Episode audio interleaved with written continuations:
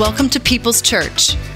Before we get to this week's message with Pastor Tom Murray, we want you to know that you matter to your Heavenly Father and you matter to us. People's Church is a multi-generational faith community in Salem, committed to knowing Christ and making Him known. Sunday morning worship services at our Salem campus are at eight thirty, ten, and eleven thirty. Watch messages anytime and plan your visit at people's church dot com. We pray this practical biblical teaching is encouraging, challenging, and possibly even life-changing. It is the weekend before Valentine's Day, and it's a great time to talk about love. And we know that in a setting like this, we have every different kind of relationship status that is represented. We have singles, dating, engaged, newlyweds. We have couples who've been married for years and even decades. We have people who are separated, widowed, divorced, remarried. So right up front, we want to say no matter what your status is, we believe that God's word has something to say to your heart and mind today. There are people who are confident that all of their problems will be solved once they're married.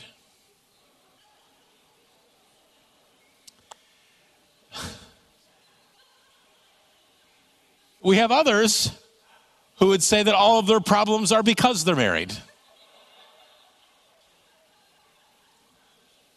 No one was brave enough to say amen.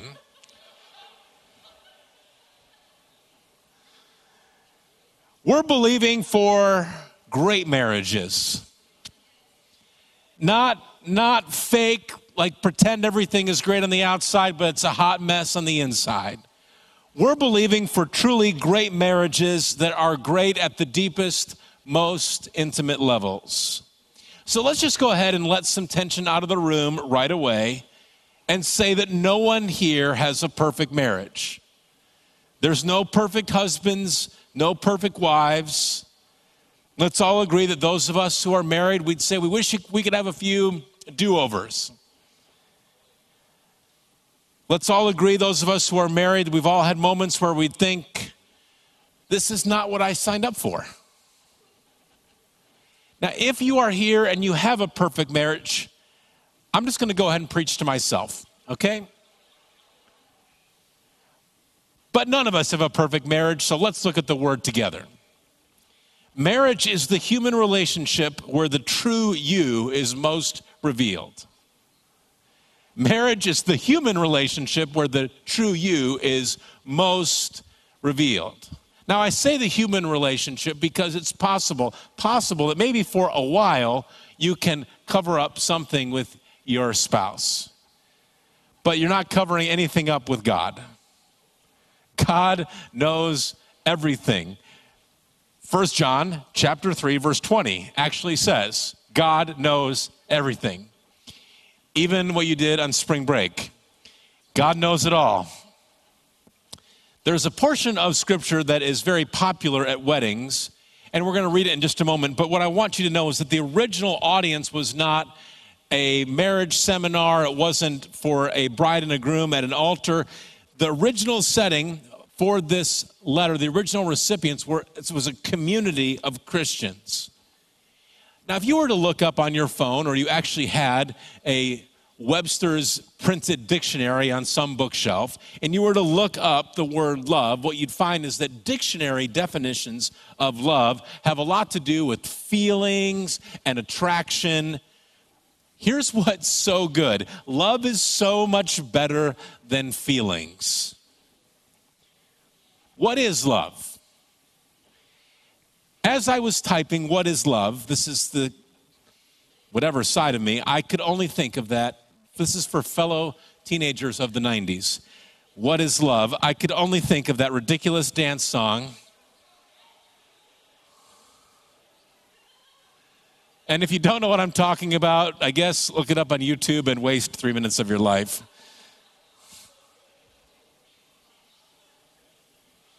What is love? Baby, don't hurt me.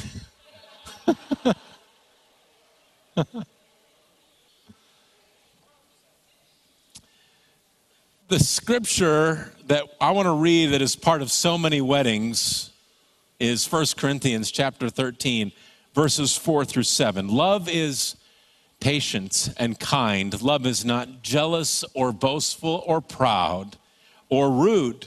It does not demand its own way. It is not irritable, and it keeps no record of being wronged. It does not rejoice about injustice, but rejoices whenever the truth wins out. Love never gives up, never loses faith, is always hopeful, and endures through every circumstance. Now raise your hand if you remember, was that scripture read at your wedding? A few, some wives or husbands are looking at wives like, did we have that one? There is one wedding that I happen to remember where this scripture was read, and I would like to show you this short video clip. Those that make it in marriage have not made it because of butterflies, but because of a choice and a commitment they made long ago. But butterflies are good too. Reading from First Corinthians chapter thirteen, verses four through seven says, "Love is patient and kind.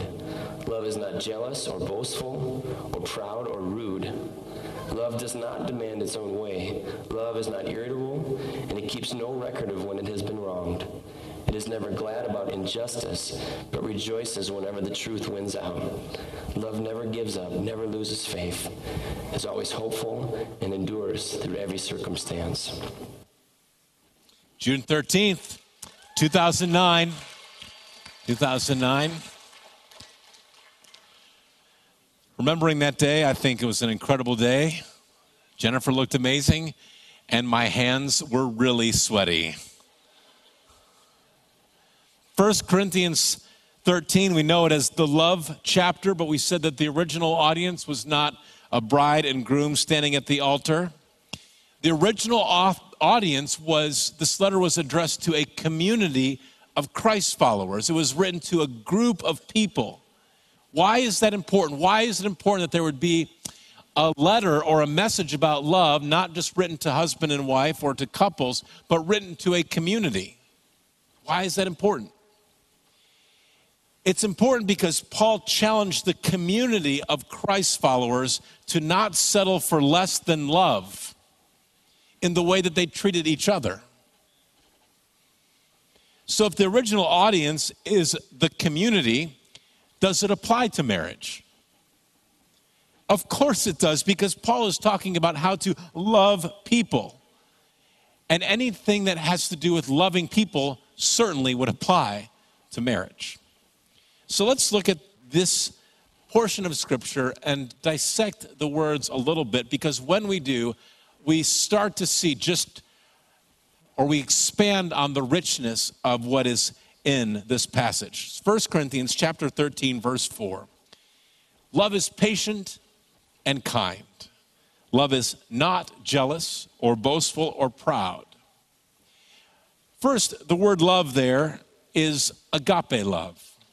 There are other words in the Bible that would refer to a brotherly love or a friendship style of love. That's not what we're talking about here. Agape love. This is also not what we would use to describe a romantic or sexual love. That's a different word. Agape is almost always used to describe love that is of and from God. Agape love is about commitment. It is about faithfulness, about forgiveness. It is about striving to love others the way that God loves us. Of all the words that could be used to start God's definition of love, inspired by the Holy Spirit, wrote down by Paul, of all the words that could be used to help us understand love, the first describing word, love, is patient. Patient. To be patient is to be willing to wait for expectations to be met. To be patient is to not give up. Love is patient and kind. Kind. Kind is to be useful. To be kind is to be useful, to be generous, and to do good. You notice that these are all actions. Kindness is about action. Kindness is to observe or to see what is useful, what is helpful, what is generous, and what is good. Kindness does not begin at seeing those things. Kindness begins on taking action. Kindness is actually being useful, helpful, generous, and good. To be kind is to be actively good on behalf of someone else. So love is patient, love is kind. These are two positive things. Now Paul shifts gears and starts telling us all the things that love is not. Love is not jealous. Not jealous. When we think of jealousy, there's the jealousy where you want what someone else has. You want wealth, possessions, beauty that someone else has. You want their relationships with others. You want their educational achievements. You want their successful, their success in life. You want their looks or their athletic ability. I saw this week a post about how, girls, you really shouldn't be after men that have six-pack abs.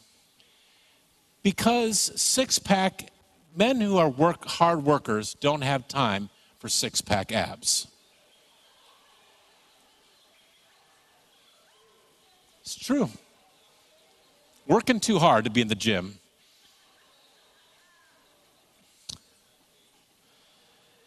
Just trying to help you out, guys. So there's that kind of jealousy. But jealousy, when we start talking about jealousy in a marriage, is a little more complex and a little harder to grasp. But jealousy can be when one spouse believes or perceives that someone or something else is receiving what is supposed to be for them. This is a fear that your spouse is replacing you with someone or something else. And this fear can be based on reality, or it can be based on unfounded fear. And whether it's actually happening or it's just perceived that it's happening, both are extremely destructive to a marriage. If it's jealousy based on reality, this means that a spouse is actually giving emotional or physical attention to someone else that it's supposed to be for the marriage. Now, jealousy that's based on unfounded fear, this is when a spouse fears that their mate is giving emotional or physical attention to someone or something else that's supposed to be for the marriage, but in reality, it's not taking place. The reaction to jealousy in a marriage based on reality or unfounded fear, it's actually very similar reactions. It's often manifests as excessively questioning a partner's behaviors and motives. It can be demanding an account of where your partner is at all times, texting a partner nonstop whenever you're apart, reading emails or texts or listening to voicemails, expecting to discover a lie or infidelity. It can be being paranoid about what the partner is doing or feeling all the time. Now, if the jealousy is based on reality, like that stuff is actually going on, then all those reactions are understandable. But if the jealousy is sourced in unfounded fear, possibly because of insecurity, because of unrealistic expectations, because of possessiveness, because of hurt or abandonment in the past. If jealousy is sourced in unfounded fear, then both people in the marriage are suffering. Because one person is constantly worried about their marriage being under attack, and the other person is frustrated when it feels like there's nothing that they can do to assure their spouse that they're fully committed. So jealousy, whether based on reality or unfounded fear, if it's not confronted, it's going to hold your marriage back from being as loving as it possibly could be. Now, the point in looking at these words and unpacking them, it's not to heap guilt. It's not to try to reopen wounds from the past. The heart in going after these words is to say, let's identify where there's potential brokenness in relationships, and let's do something about it. Let's desire to be more like Christ in our relationships. Love is not boastful. To boast is to draw attention to yourself for who you are and how great at least you think you are, which runs at odds with love, because at the center of love is placing the needs of another above your own. Anything focused on lifting up yourself runs against lifting up someone else. Love is not proud. Love is not proud. To be proud is to be puffed up. To be filled with pride is to think of yourself as better, smarter, more important than anyone else at a level that becomes insulting. Love is patient and kind. Love is not jealous or post or boastful or proud. Verse five, or rude. It does not demand its own way. Love is not irritable, and it keeps no record of being wronged. Love is not rude. To be rude is to be insulting. The original word that is translated here as rude is later translated as unpresentable. So this can describe being unpresentable because outward actions are so against what is good that they cause disgrace, embarrassment, and shame. Now, in most marriages, the wife will take the husband's last name.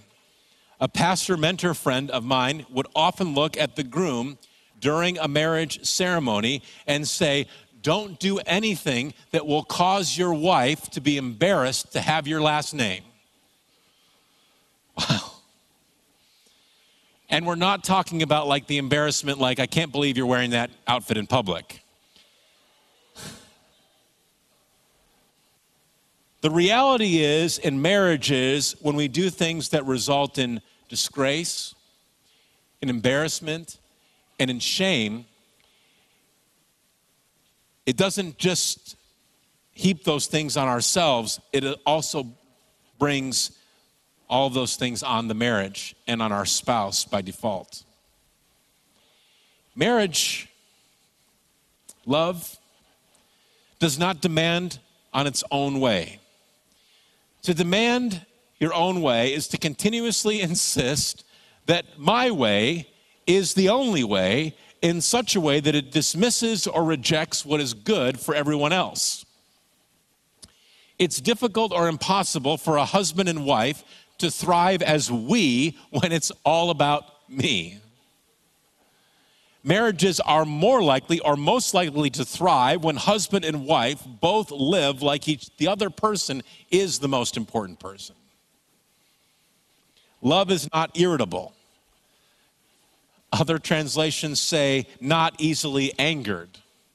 James, the half-brother of Jesus, would write in agreement to this when he writes, "Be slow to anger, because anger does not produce what is righteous." Righteous is a character in line with God's character. So to be quick to anger produces a character that is against God's character. Here's what I know is true about you and it's true about me. We like to be around people who are slow to get angry. We appreciate being around people who are slow to get angry. In fact, I can't think of ever being with someone who said something like, "You know what I really like about my friend? They get angry so quickly. What I really enjoy about spending time with that person is just how fast they get absolutely furious." We want to be around people who are slow to get angry. Now, I always kind of laugh when I get to the next one that says, love keeps no record of wrongs. Why? Because this is so challenging because most of us are amazingly good record keepers at all the times we've been wronged in our life. If I were to ask, can you share a time when you were wronged by a coworker or by a manager or a supervisor? Many of us could just, without even really thinking about it, rattle off a time that we were wronged. If I were to ask, when you were in school, or now that you are in school, were you ever wronged by a teacher or by a classmate? Without missing a beat, you could let me know about the time that you were wronged. Were you ever wronged by somebody in your family? And again, a lot of us could come up with a very quick answer without having to check our notes. If we, if we were to say to couples, husbands and wives, has your spouse ever wronged you? Let me count the ways. I think of a husband or a wife, a hypothetical husband and wife going through some sort of difficulty, and they ask a pastor or a counselor, could we make an appointment to come to your office and talk through this and try to work things out? And then the pastor or counselor saying, yes, let's make the appointment. Please come in. Both be sure, both of you, please be sure, bring your record of wrongs. And then I just had this mental picture of husband and wife showing up for this counseling meeting, and they both have their binders. They put their binders down, like not just one binder, like three binders. All right, who wants to go first? Let's go through the record of wrongs. It's like, we don't even need the binder though, because we, for some reason, we're wired to remember in great detail all the times that someone has wronged us. It's like husband and wife. I don't remember where my keys are that I set down five minutes ago, but I do remember that on my mother's birthday seventeen years ago, you played golf. And I'm going to remind you of this every time we have any disagreement of any sort. To keep no record of wrong, let's, this is not pretending like bad things never happened. To keep no record of wrong is not to just let someone take advantage of you. To keep no record of wrong, it's not to forget about poor choices that someone else made. And it's not like that we have some supernatural ability to just gloss over the pain and gloss over the hurt and the disappointment. But when we look at the original Greek wording that we have translated for us into English, that we get this translation, record of wrongs, a good way to understand this word is to make an account, like a tab. To occupy yourself with calculations for the purpose of determining what another person has in their favor with you versus what they have against you, what they owe you. The message from Paul is that we can allow a record of wrongs to build up to the point where we create a giant wall between us and the other person. Every time we're with them, we can only think about all the times that they messed up, all the times that they wronged us, and all the mean things that they said. This is especially awful if the person whose account that we're constantly tallying is our spouse. Somebody is living as a relationship debt collector. If you are living your life as a relationship debt collector, it is making you miserable. And I'm just going to go out on a limb and say it probably is making everyone around you miserable as well. Love, verse six, it does not rejoice about injustice, but rejoices whenever the truth wins out. Love does not rejoice about injustices. It's possible that we can get some sort of twisted satisfaction when other people fail, believing that if that person or that couple or that organization or that family, if they fail, that somehow I'm going to be happier. That's rejoicing with injustice. But the word says that love does not rejoice about injustice. When does love rejoice? Love rejoices whenever the truth wins out. So let me ask, is there anyone here today and you're cheering for someone else to fail? I think there's a game that's going to be played this afternoon of some sort. Do you know that there are some sports where it's perfectly acceptable, even encouraged, to cheer when the other team fails? Like, if you're going to go to a college football game or N F L game or watch it on T V, please don't try this at Pop Warner. It, if the other team drops the ball, it's okay. You actually, you cheer. People, the, the fans cheer when the other team drops the ball. Appropriate in football. Not appropriate in gymnastics. Some of you have been to some gymnastics meets. You go to the gymnastics meet, it's not appropriate to cheer when someone from the other team falls off the balance beam. What does it have to do with the message today? Cheering for people to fail, not good. A marriage where a spouse delights in the failure of the other spouse is extremely broken. And this can play out in subtle but actually very hurtful ways. Perhaps when a spouse is constantly putting down the, their mate, saying things like, see, I told you that you couldn't do it. It's possible that the most awful things that come out of our mouths are said to the person who we're supposed to love the most. Come on now. We need to be our spouse's biggest cheerleader. Let's celebrate when we see things that are good in the eyes of God. Let's celebrate for better or worse. Let's celebrate forgiveness, acts of kindness, sacrificial generosity. Let's celebrate restoration. Let's celebrate new life in Christ. When the world turns against you, my prayer is that your spouse is still standing in your corner. Remember that Paul is first and foremost, he's writing to the church in Corinth. He's writing to these believers.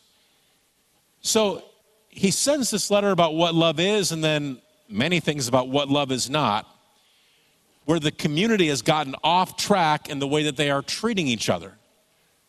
So I want you to think about this. For Paul to say things like love is not jealous, love is not boastful, not proud, not rude, does not demand its own way, doesn't get angry easily, does not keep a record of every time you've been wronged. Love does not rejoice with injustice. If Paul were going to call out all those things specifically, what was likely happening in that community? All those things. Like maybe even Paul got a list of names of some people that were doing these things. And he's saying, brother, you need to stop being jealous. Come on, friend. You're always boasting, always drawing attention to yourself. Your pride is hurting the community. Sister, you're always rude. Come on, man. You got to stop demanding your own way all the time. Your idea is not always the best idea. I'm trying not to make eye contact as I'm listening this. If you're convicted, that's the Spirit, it's not me. For Paul to call all of these issues out, what is likely true? That all these things were happening in Corinth. Why were they happening? Because Corinth was a real place at a real time in history with real people. And these are the things that happen when real people are in community. And if we don't address them, they cause deep division in faith communities. Verse seven, love never gives up. Love never loses faith.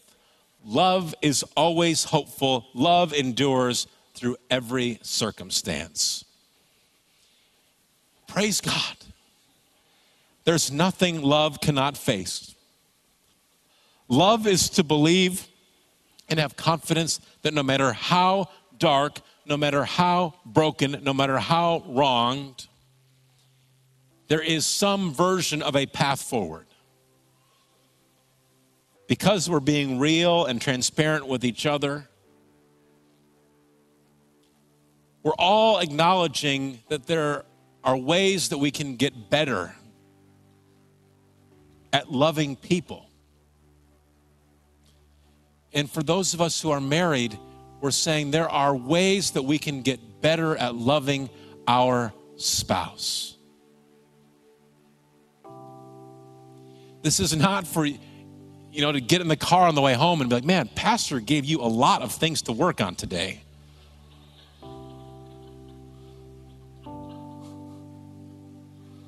Can we just all agree that we can be better? And when we say we can be better, what we mean is that we can become more like Christ in the way that we love. Because Jesus is patient. Jesus is kind. When it comes to jealousy, maybe you've read that God is a jealous God. And what does that mean? God is jealous in that he doesn't want his people to give to someone or something else what is intended for him. So as we long for that in our marriage, may we be committed as husbands and wives that we will not give to someone else or something else, emotionally or physically, what is only supposed to be for our spouse. Jesus is not boastful. He is not proud or rude. Praise the Lord, Jesus is slow to anger. Through the forgiveness that we receive by accepting Jesus as our Lord and Savior, the Word tells us there is no record of the times that we have wronged God. Jesus does not rejoice about injustice, but he does rejoice whenever the truth wins out. Jesus never gives up. Some of us in the room would say that is so a part of our story. Jesus didn't give up on us. Even when we turned our back on him, even when the way that we lived was so against his ways, and he had every reason to give up on us. Thank God, Jesus never gives up. Jesus Christ never loses faith. Jesus is always hopeful, and Jesus endures through every circumstance. Marriage is best experienced by a husband and wife striving to love each other in the way that Christ loves them. Paul, in this letter to the Corinthians, he's laid out fifteen verbs, fifteen, describing what love is and what love is not. And it's possible that as we've gone through this list, that God has been speaking to you about how to love more like Christ. And it could be like the full spectrum. Like, I got to get better in all these areas. And you're thinking about how to become more like Christ in the way that you love people, people you go to church with, neighbors, coworkers, classmates, extended family, family in your household, and certainly your spouse. It's also possible that the Spirit has highlighted from the list of fifteen verbs, maybe there's one. And you know that you know that you know that because you've not addressed that, whatever that is, and whatever relationship God is talking to you about today, it is holding you back. It's holding you back from the love that your Heavenly Father wants you to experience. Here's what's encouraging. You can be a difference maker. You can't change other people. Some of us have tried. And it's possible that whatever brokenness there is in a relationship, it's possible that it will not be healed, that it will just stay broken. But here's what we can decide. We can decide that if this relationship is going to stay broken, it's not going to be because of me. I can't change you. And you may choose to not move forward to repair. But if we're going to stay broken, it's not going to be because of me. And many of us would tell the story that there were uh, there was hard conversations where we brought something to the surface and it was really, really painful. But once it's out in the open, then we can start to work on it. And if two people are willing to do that, sometimes those difficulties become, if you're able to get through them, you find that the other end, your relationship is stronger than ever. Here's what also many of us have found. that it's difficult or possibly even impossible to live in marriage without Christ at the center of the marriage. Christ, Jesus, wants to be at the middle of your marriage. Jesus does not want to be like that friendly neighbor down the street that you pass occasionally and wave to with a smile as you go by and maybe invite over to the backyard for a cookout once or twice a year. Jesus wants to be at the center of your marriage. He wants to be at the center of your relationship, because here's what happens. If husband and wife, or if you're engaged or seriously dating, this applies to. If you both take ownership of your own relationship with Christ, husband, wife, each becoming more like Christ, what, what happens as each of you become more like Christ? You become closer to each other. We pray that this week's message has been practical, encouraging, and challenging. Let us know if you made a first-time commitment or recommitment to following Christ. Visit people's church dot com and click Connect to share your decision with us. There is great value in being a part of a Christ-centered, Bible-teaching faith community. If you are looking for a church home, Pastor Tom Murray invites you to People's Church in Salem. Sunday morning and evening worship services, group Bible studies, relevant, engaging activities for kids and youth in safe, secure environments. Watch messages anytime or plan your visit at people's church dot com.